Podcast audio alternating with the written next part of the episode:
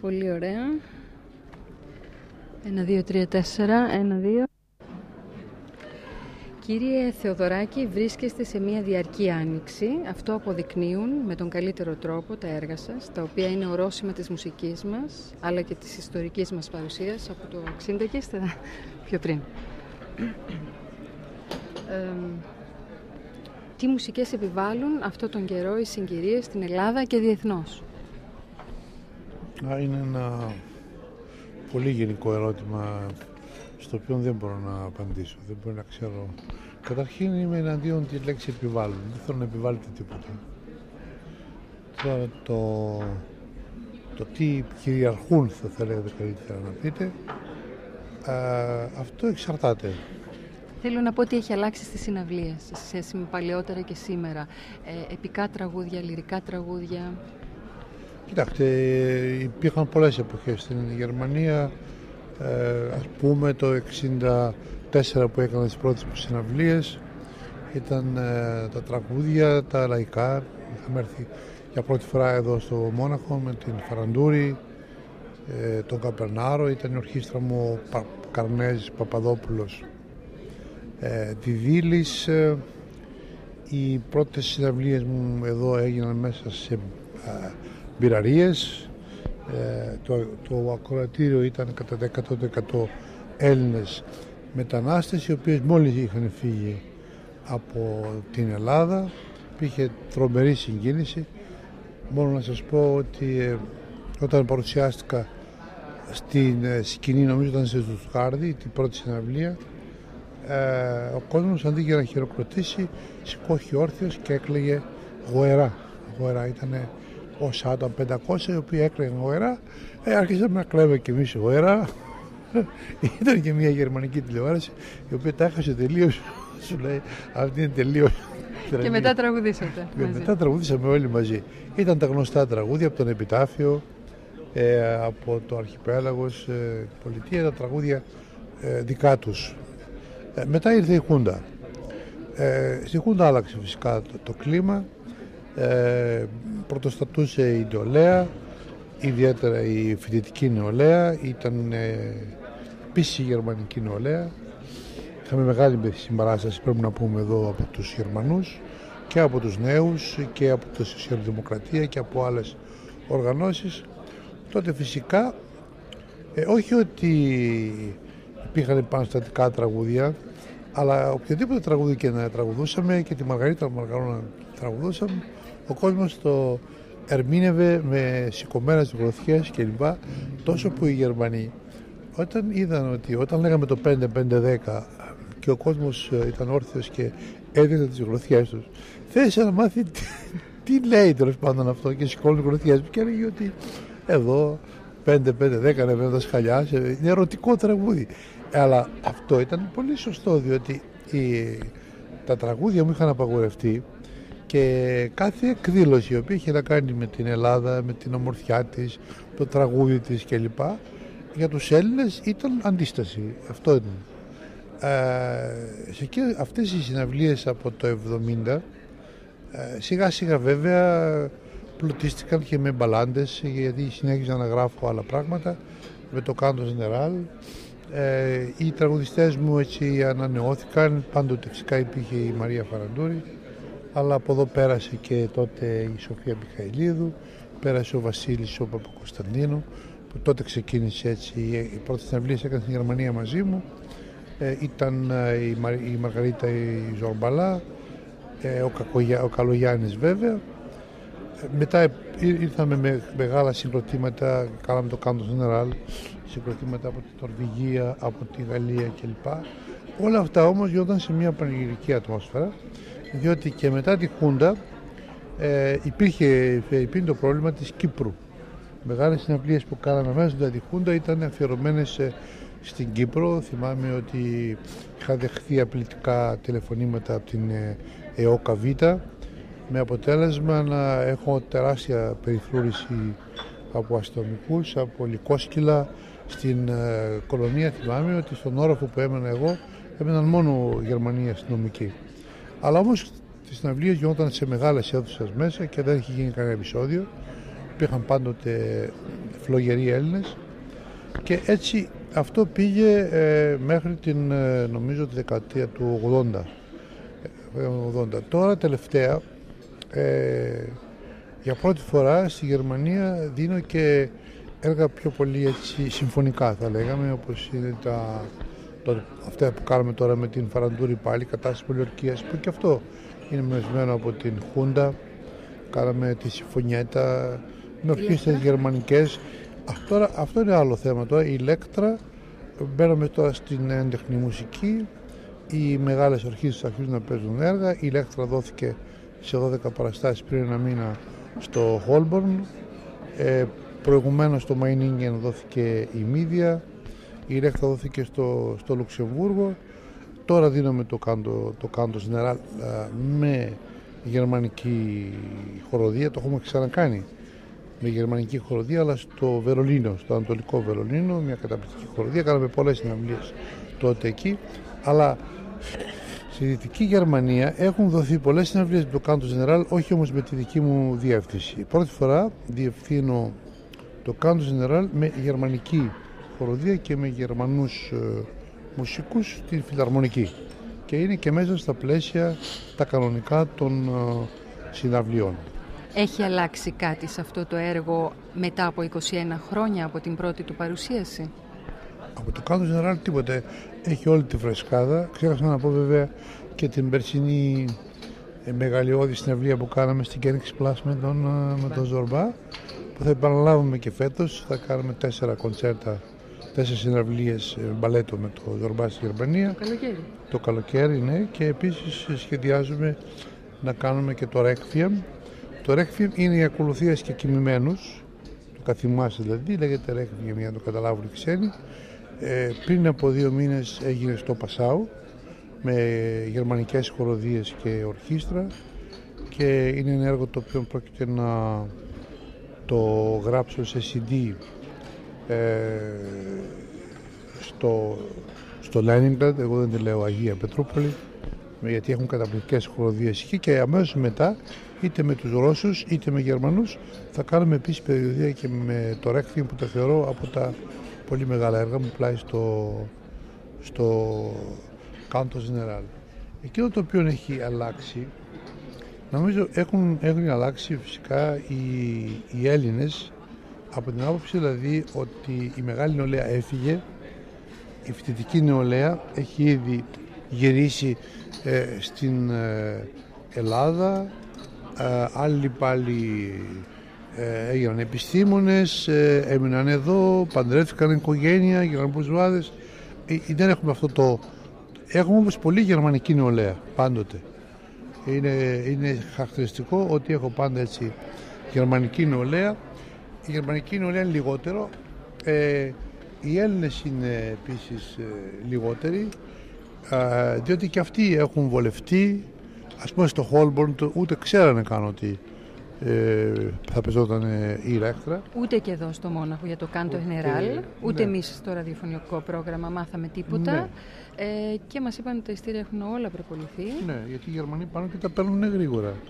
Ε, οι Έλληνες λίγο καλομαθημένοι περιμένουν να, να πάνε την τελευταία, τελευταία στιγμή. Εδώ θέλω να σας ρωτήσω, είναι ο, ο ελληνικός λαός, ως λαός, είναι κακομαθημένος mm. λαός; Κοιτάξτε, ο,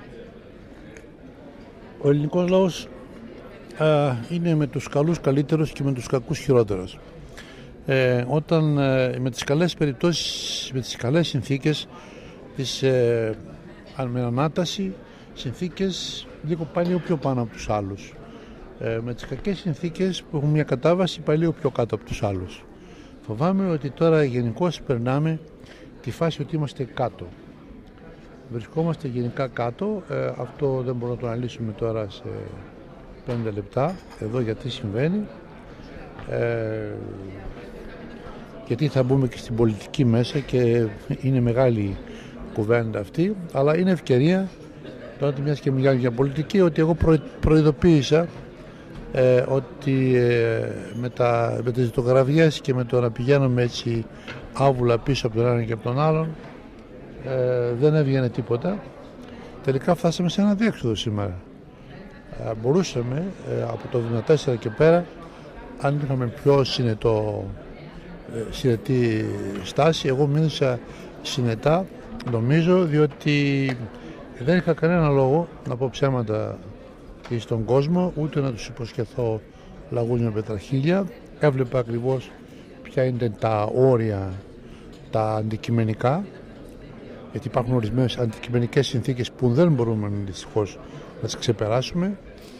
Μιλάω τώρα αμέσως με την απελευθέρωση, έγινε απελευθέρωση, είχαμε ορισμένες προϋποθέσεις αντικειμενικές συνθήκες που έπρεπε να τις λάβουμε σοβαρά υπόψη μας και εσωτερικά και εξωτερικά και παράλληλα είχαμε και ορισμένες υποκειμενικές δυνατότητες που δεν έπρεπε να τις ωρεοποιήσουμε και να τις. Ε, λοιπόν, εμείς ούτε τις αντικειμενικές συνθήκες εξετάσαμε, ε, αντιληφθήκαμε σοβαρά, ε, ούτε και τον υποκειμενικό παράγοντα με το αποτέλεσμα όλα αυτά τα χρόνια να χτυπάμε το κεφάλι μας δεξιά και αριστερά, να σπάμε τα μούτρα μας και να μην ξέρουμε ε, για ποιο λόγο σήμερα φτάσαμε σε ένα σημείο να είμεθα ανάδελφοι, να είμεθα μόνοι, ε, να μην έχουμε πλέον εκείνη την μεγάλη υπόλοιψη, το μεγάλο κύριο, τη μεγάλη αγάπη που μας είχαν όλοι οι ξένοι ε, κάποτε, να μας περιγελούν, να μας λιδωρούν, να μας φλεβάζουν και κυρίως να συνομωτούν όλοι εναντίον μας. Ε, δηλαδή σήμερα δεν έχουμε φίλους. Βλέπετε ότι και τα κράτη που ήταν πατροπαράδοτα φιλελληνικά, πάρουμε τη Γαλλία, πάρουμε την Αγγλία, η Γερμανία είχε πάντοτε ένα φιλοτουρκισμό θα λέγαμε. Ανέκαθεν, αλλά στην εποχή της ε, αντίστασης κατά της δικτατορίας είχε αλλάξει το ρεύμα. Είχαμε ένα τεράστιο φιλελληνισμό δημιουργήσει στη Γερμανία και στη Σκανδιναβία, στις χώρες αυτές. Πού είναι αυτός ο φιλελληνισμός; Πού είναι ο φιλελληνισμός των, των Γερμανών, πού είναι των Γάλλων, πού είναι των, των, των Άγγλων κλπ. Όταν λοιπόν στην Ευρώπη που είμαστε και Ευρωπαίοι οι, οι μεγάλες δυνάμεις Ευρώπης αντί για να προτιμήσουν εμάς τους Έλληνες που είμαστε Ευρωπαίοι προτιμούν τους Τούρκους είτε τους Σκοπιανούς είτε οποιοδήποτε άλλους αυτό δεν πρέπει να παραπονιόμαστε πρέπει να ψάξουμε μέσα μας. Είναι, έγιναν τρομερά λάθη ε, και για τα οποία ε, όλοι μας ευθυνόμεθα. Εγώ προσωπικά επειδή υπήρξα πολιτικός και επειδή είπα ορισμένα πράγματα πιστεύω ότι δικαιώθηκα το τώρα δικαιώθηκα τραγικά θα έλεγα δεν είμαι ευχαριστημένος που δικαιώθηκα αλλά στο κάτω-κάτω ε, από ένα σημείο και, και πέρα όταν είδα ότι δεν μπορώ να επηρεάσω ε, τα πράγματα στάθηκα προς τη μουσική μου και μπορώ να πω ότι σε προσωπική βάση είμαι πανευτυχής. Απαντάτε στις ερωτήσεις πριν καν τις θέσω. Ακριβώς, ερωτήσεις. Θα το έχετε ζήσει κι άλλες φορές φαντάζομαι. Πριν τις θέσω απαντάτε, είναι καταπληκτικό. Ναι. Και έτσι έχουν... ε, πάνω σε αυτά όμως όλα, εσείς αγωνιστήκατε με το όχημα της ψυχής σας, με το πνεύμα σας, με τη μουσική σας, όπως και πολλοί άλλοι απλοί άνθρωποι στην Ελλάδα. Ναι, τι, νιώθ, τι νιώθετε μετά από αυτούς τους αγώνες σήμερα; Όχι μόνο αυτό. Πρέπει να πούμε για τους νέους ανθρώπους ότι εγώ αγωνίστηκα α, μέσα στον δρόμο, μέσα στην παρανομία. Δεν είναι γιατί έτσι θεωρούσα το, το χρέος μου. Δεν ξέρω σήμερα τι, τι ξέρουν οι Έλληνες και τι ξέρουν οι νεολαίοι για μένα, αλλά από τη στιγμή που έγινε δικτατορία, εγώ βγήκα αμέσως στην παρανομία. Την ίδια μέρα ε, έκανα την πρώτη, το πρώτο μήνυμα για αντίσταση και σε τρεις μέρες μαζί με τρει άλλους φίλους μου έκαναμε το πατριωτικό μέτωπο. Και αρχίσαμε αμέσως την αντίσταση κατά της δικτατορίας. Δεν σταμάτησα από την ώρα 21 Απριλίου που ξεκίνησε η Χούντα μέχρι την ημέρα που έπεσε. Δεν σταμάτησα όχι μία μέρα, μία στιγμή που να μην σκέφτομαι και να μην αγωνίζομαι πρακτικά πρακτικά για να πέσει η δικτατορία. Δεν έκανα μόνο συναυλίες, δεν, έκανα, δεν έκανα την ψυχή μου μόνο, αλλά έκανα συγκεκριμένες πράξεις. Ήμουν πρόεδρος του Πατριωτικού Μετώπου, συνεδρίαζα συνεχώς, γυρνούσα όλο τον κόσμο, μιλούσα, έκανα press conference, έβλεπα, είδα όλους τους ηγέτες του κόσμου και νομίζω ότι επηρέασα πάρα πολύ ας πούμε, και τις προσωπικότητες αλλά και τον κόσμο όταν κάναμε, φανταστείτε ότι κάναμε δύο φορές τουρνέ στη Νότια Αμερική, κάναμε τέσσερις φορές στη Βόρεια Αμερική, κάναμε 20 φορές στη Γερμανία, 20 φορές στη Γαλλία. Αυτές οι συναυλίες ήταν σαλπίσματα. Ήταν συγκεντρώσεις διαμαρτυρίας ε, εναντίον της Χούντας.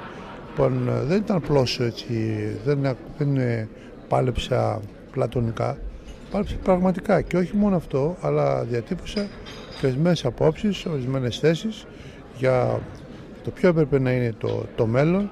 Εγώ ήμουν εκείνος ο οποίος ε, πίστευα ότι ήταν μια ευκαιρία να ενωθούμε όλοι μαζί και να προχωρήσουμε πιο πολύ σε μια προχωρημένη δημοκρατία που να έχει σαν σκοπό την εθνική μας αναγέννηση. Αλλά όταν είδα ότι όλοι πλάι μου πρόδωσαν αυτή την ιδέα της ενότητας και το ΠΑΣΟΚ, το ΠΑΚ τότε και το Κομμουνιστικό Κόμμα τότε και όλοι οι άλλοι τότε από εκεί και πέρα προκειμένου να, να, να, να φύγει ο Παπαδόπουλος εγώ πάλι ε, ε, μίλησα για τη λύση Καραμαλή για την οποία είμαι περήφανος γιατί έφυγε η Χούντα από εκεί και πέρα πάλι εγώ επάλεψα. Το είχατε την... γράψει, συγγνώμη, στο βιβλίο σας το χρέος. Για πρώτη φορά το είχατε. Το χρέος, το οποίο διάβασε όλος ο κόσμος. Ναι. Έγινε, αυτό, έγινε αυτό το ναι. πράγμα.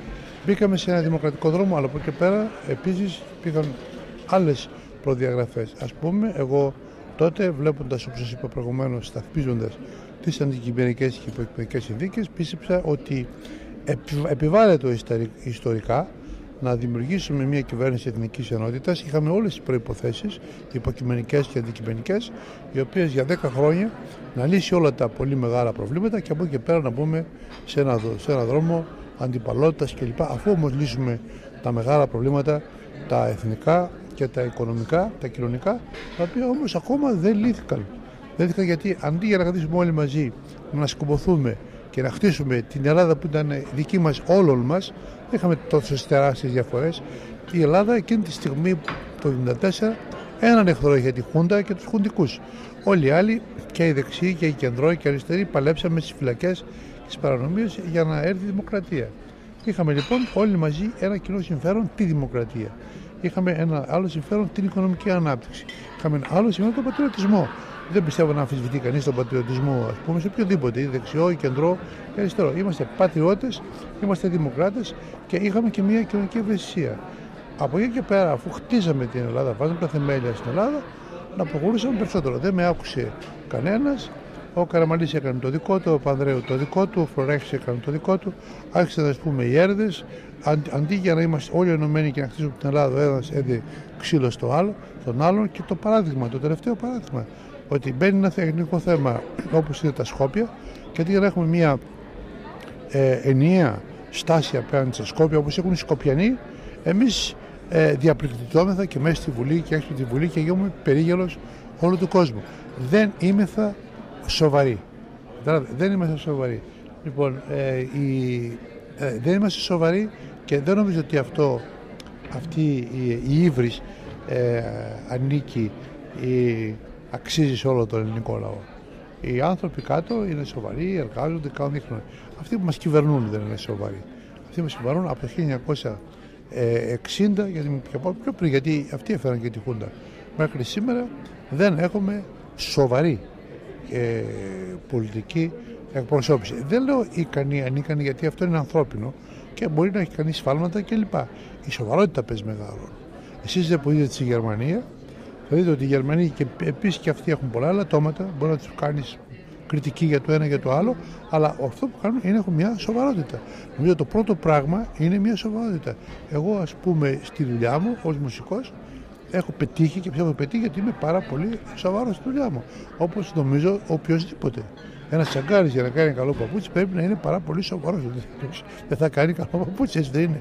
Λοιπόν, αυτό μας λείπει, δεν μας λείπει στον ελληνικό λαό, ε, λείπει γενικά από τους εκπροσώπους μας οι οποίοι τώρα επειδή ακριβώς δεν είναι και πολύ σοβαροί τώρα έχουν μπει υποκειδαιμονία. Μην γελιόμαστε, σήμερα στην Ελλάδα κυδαιμονεύεται η Ελλάδα πρώτον από τις ξένες δυνάμεις και δεύτερον από μια κλίκα ανθρώπων οι οποίοι έχουν το χρήμα, έχουν τη δύναμη, έχουν τα μέσα μαζικής ενημέρωσης και κάνουν ό,τι θέλουν. Μήπως ο εχθρός των νεοελλήνων σήμερα είναι ο άκρατος ατομικισμός; Γιατί πράγματα θα αγωνιστούν σήμερα οι νέοι μέσα στην Ελλάδα; Ποιοι είναι οι εχθροί της Ελλάδας μέσα στην Ελλάδα αυτή τη στιγμή; Όχι εξωτερική. Όχι οι Έλληνες, ο Έλληνας, ο καθένας ο Έλληνας ήταν απομονωμένος. Δεν μπορεί να, να έχουμε απέτηση γι' αυτό να κάνει κάτι πολύ, πολύ γενικό. Είμαστε σκορπισμένοι. Α πούμε ότι εσείς είστε σοβαροί, τι μπορεί να κάνετε; Μπορεί να μιλήσετε τον έναν, στον άλλον κλπ. Μπορείτε να αρθογραφήσετε, μπορείτε να, να μιλήσετε, μπορεί να πάρετε μια αίθουσα να να, να, να πάτε στη τηλεόραση, να μιλήσετε. Όχι, το πολύ, πολύ να, να πείτε για τον εαυτό σας. Το θέμα δεν είναι αυτό. Δε. Ο λαός σήμερα στην Ελλάδα είναι σοβαρός. Ο λαός θέλει να κάνει κάτι. Αλλά λείπουν ακριβώς αυτές οι, οι, οι ηγεσίες, ε, ε, λείπουν τα κόμματα, λείπουν προσωπικότητες, οι οποίες θα ενώσουν όλους τους σοβαρούς Έλληνες σε ένα, μια κοινή κατεύθυνση. Όλος ο κόσμος σήμερα Ελλάδα ξέρει τι πρέπει να γίνει. Ε, πρέπει να ξέρετε ότι οι Έλληνε συμφωνούν σήμερα στην κριτική τους. Όλοι οι Έλληνες συμφωνούν στην κριτική τους. Αλλά φτάσαμε και σε ένα σημείο της τηλεοράσεως πλέον που δεν είναι τόσο εύκολο πλέον να. Ε, αν δεν έχεις τηλεόραση δική σου, αν δεν έχεις μια δική σου, δεν μπορείς καθόλου να επηρεάσεις. Αν δεν την ελέγχεις. Αν δεν την ελέγχεις, δεν μπορεί να κάνεις τίποτα. Δηλαδή το να μιλήσει ένα σε ένα χωριό, να μιλήσει σε μια συνοικία, σε μια πόλη κλπ. θα γίνει νομίζω λιγάκι και γραφικός. Ε, η μουσική σας δεν είχε μόνο αυτή την απήχηση στην Ελλάδα και τα οράματα αυτά που είχατε και οι αγώνες, αλλά είχε μια παγκοσμιότητα. Ε, έχει να κάνει με τις συναυλίες που δίνετε σε όλο τον κόσμο, με το περιεχόμενο των έργων σας συγκεκριμένα. Πώς το εξηγείτε εσείς αυτό στο περιεχόμενο των έργων σας; Είναι καθαρά ελληνικά και συνδέονται με κοινούς αγώνες ίσως άλλων χωρών. Ε, νομίζω ότι αυτό είναι ένα σημείο που εκτιμιέται ε, αλλά νομίζω ότι αυτά τα προβλήματα ε, τα οποία εμείς αντιμετωπίζουμε σε τραγικό ε, βαθμό τα αντιμετωπίζουν και άλλες χώρες.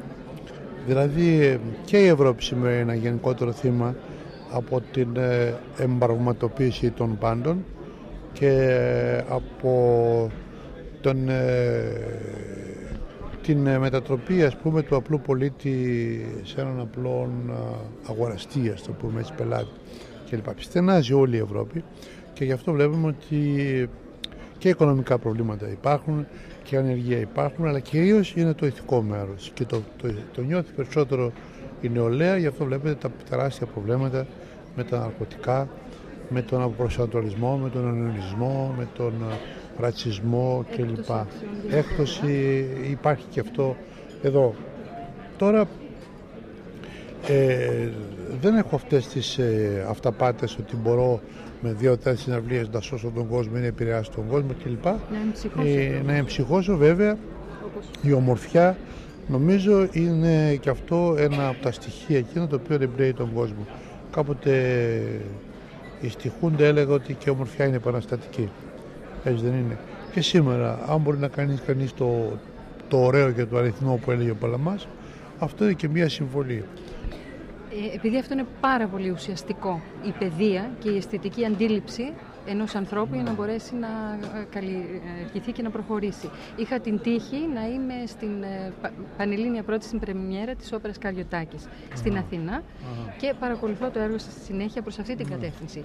Οι Έλληνες πώς το αντιμετωπίζουν, είναι σε θέση να αντιμετωπίσουν τέτοια έργα, να τα εκτιμήσουν όσο τα εκτιμούν στο εξωτερικό; Και ε, πρόσθετη ερώτηση ότι δουλεύετε συνήθως με ξένες ορχήστρες και με ξένες ναι. χοροδίες, παρόλο που είναι δύσκολο το θέμα της γλώσσας, δεν ξέρω εγώ οτιδήποτε, δεν υπάρχουν στην Ελλάδα ικανές ορχήστρες, χοροδίες, ώστε να μπορείτε αυτά τα έργα τα τόσο σημαντικά να τα παρουσιάσετε με Έλληνες; Ε, θα μπορούσαν να γίνουν και όταν ήμουν γενικός διευθυντής στην ΕΡΤΕ πάνω, προσπάθησα ε, να δημιουργήσω καλά σύνορα και νομίζω ότι στα δύο χρόνια η Εθνική Συμφωνική της ΕΡΤ αναδείχθηκε στην καλύτερη ορχήστρα της ε, Ελλάδας και με αποτέλεσμα ότι μπορέσαμε να βγούμε έξω και κάναμε περιοδία στο εξωτερικό, πήγαμε στον Καναδά, ήρθαμε στην κολονία εδώ και η Γερμανία, η Γερμανία ακόμα κριτική μας συμμετώπισαν θετικά. Ε, αλλά δυστυχώς ε, οι, οι κρατούντες ε, με έδιωξαν από αυτά όλα. Με απέκλεισαν. Εγώ στην Ελλάδα δεν έχω αυτές τις ορχήστρες, δεν έχω δυνατότητα να έχω ορχήστρες.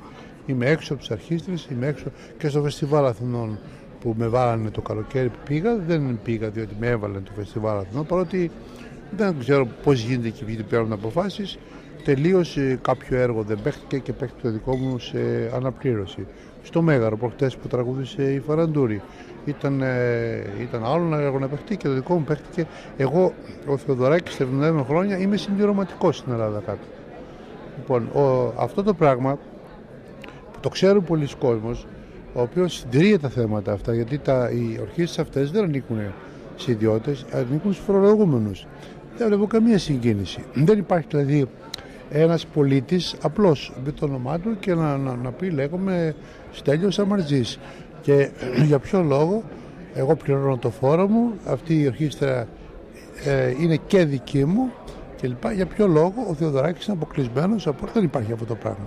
Ε, είναι καταπληκτικό δηλαδή αυτό. Εγώ θυμάμαι πόση διαφορά υπήρξε από την εποχή μας που ήμουν νομίζω 15 χρονών και 16 χρονών και στην εφημερίδα το ελεύθερο βήμα τότε διάβασα μια, ε, ένα ευριστικό άρθρο για τον Τζιτσάνι το οποίο δεν ήξερα. Ήμουν μαθητής στο γυμνάσιο και αμέσως έγραψε ένα γράμμα το οποίο δημοσιεύθηκε κιόλας και είπα δεν γνωρίζω τον Τζιτσάνι, ξέρω δύο-τρία τραγούδια του και διαμαρτύρομαι για αυτό το οποίο βλέπω. Αυτό νομίζω ότι το χρέος του καθενός. Αν όλοι οι Έλληνες κάνουν αυτό το πράγμα, θα διαφορετικά τα πράγματα. Ε, εγώ την τελευταία, την τελευταία το, το, το, το, δεκαετία του 80 δεν είχα ούτε, ούτε εταιρείες δίσκων να βγάλω τα έργα μου. Τα έργα μου τα βάζα έξω. Διότι ακριβώς ε, κατήγγυλα το Star System, κατήγγυλα ορισμένα τα σταλίε που έκαναν οι έμποροι των δίσκων, οι οποίοι πήγαν το τραγούδι προς το εκφύλισαν και επειδή με θεωρούσαν εμένα σαν στυλοβάτη του ποιοτικού τραγουδιού και επειδή βρήκαν αφορμή το Star System με το βιβλίο μου, πήραν απόφαση και με απόκλεισαν. Δεν είχα εταιρεία να βγάλω Νιώθετε παράπονο γι' αυτό παρόλο που γνωρίζετε ότι η Ελλάδα πάντα τρώει τα παιδιά της. Τι παράπονο υπάρχει. Είμαι πάρα πολύ δυνατός, είμαι πάρα πολύ ευτυχής. Η, η λύπη μου είναι για τους άλλους. Διότι όταν εγώ έχω τόσα ωραία πράγματα να δώσω στον κόσμο, τόσα ωραία τραγούδια και αυτά μένουν σιρτάρι, το παίρνουν οι Γερμανοί, τα παίρνουν οι άλλοι και οι Έλληνες τρώνε σκουπίδια, γιατί να λυπηθώ για τον εαυτό μου και λυπηθώ για αυτούς που τρώνε τα σκουπίδια. Ε... Λυπάμαι για τους Έλληνες που τρώνε τα σκουπίδια. Και μετά τα λυρικότερα έχετε Συνεχώς γράφω τα τραγούδια. Δεν είναι έγραψα ναι. την, τα, τα Σιλικοπουλάκη, έγραψα την ε, Πολιτεία Δέλτα, τώρα ετοιμάζω έναν άλλο κύκλο, έναν άλλο κύκλο. Συνεχώς ε, γράφω, αλλά όταν ε, κανένας ραδιοφωνικός τύπος δεν τα βάζει, διότι όλοι αυτοί είναι ε, κατευθυνόμενοι από πάνω, είναι μια περίεργη κατοχή. Και επειδή εγώ ε, έμαθα σε όλη τη ζωή μου να με χτυπούν, ε, από την πρώτη στιγμή που βγήκαμε απαγόρευση η Άρτη, θυμάστε παλιά, μετά απαγόρευση η Χούντα, αυτό δεν ξανάγινε ποτέ στον κόσμο ένα συνθέτη να απογράψουν επί 7 χρόνια μια δικτατορία. Τα ξέχασαν αυτά οι Έλληνες και είχαν συνηθίσει αυτό το πράγμα. Αλλά τους ήξερα. Ήξερα ότι πίσω ας πούμε, από το ΙΡ τότε ήταν ας πούμε, κυβέρνηση Καραμαλή και την χτυπούσα. Πίσω από την Χούντα ήταν ο Παπαδόλου, το χτυπούσα. Τώρα ποιο χτυπήσω; Τώρα δεν έχουν δηλαδή ούτε τον ανδρισμό να βγουν και να πούνε ναι, εμείς, εγώ ο Τάδε, παίρνω την ευθύνη να σε απαγορεύσω. Από ποια, από τη χώρα σου. Λοιπόν, ε, ακριβώς ε, το γεγονός ότι με χτυπούν είναι, ε, είναι για μένα ο μεγαλύτερος έπαινος διότι δείχνει ότι εγώ δεν αφομοιώθηκα με όλους αυτούς, εγώ επιμένω ε, σε αυτό που κάνω, επιμένω στην ποιότητα, επιμένω στη δουλειά δική μου. Αυτό τους ενοχλεί, διότι αυτοί τα κατάφεραν να επιβάλλουν ένα εμπορικό ε, τραγούδι κάτω στην Ελλάδα που κάνει τους Έλληνες να, να, να κουνιούνται ας πούμε και σαν ε, γιουζουφάκια κλπ.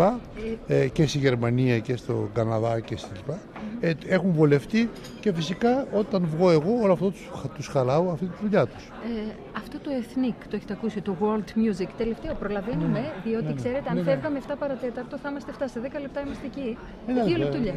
Ναι, ναι, σε 10 λεπτά θα είμαστε εκεί. Ναι. Και δύο λεπτά είναι. Ναι, λεπτά ναι, και δύο. Σε, μόνο αυτό, αν θέλετε, αν σας ενδιαφέρει. Δηλαδή το κίνημα της Εθνική και ο Δεν με ενδιαφέρουν δηλαδή, αυτά; Γιατί όλο αυτό το πράγμα. Τι θα πει Εθνική σε γλαμάρε. Δεν ξέρω, μπορεί ωραία να είναι κακά. Εμείς το εθνικό το κάναμε πολύ πιο πριν. Είναι το δικό μας. Τώρα το βγάλουν τεκνό, το βγάλουν εθνική. Εμεί έχουμε την ωραιότερη μουσική του κόσμου. Βλέπετε όλος ο κόσμος τη λατρεύει. Ε, είναι μια τεράστια προσφορά. Δώσαμε στην Ελλάδα μέσα ε, κάναμε μια πηγή με, με γάργαρο νερό και οι Έλληνες κάθονται γύρω, τη βλέπουν και διψούν από την πείνα, από τη δίψα.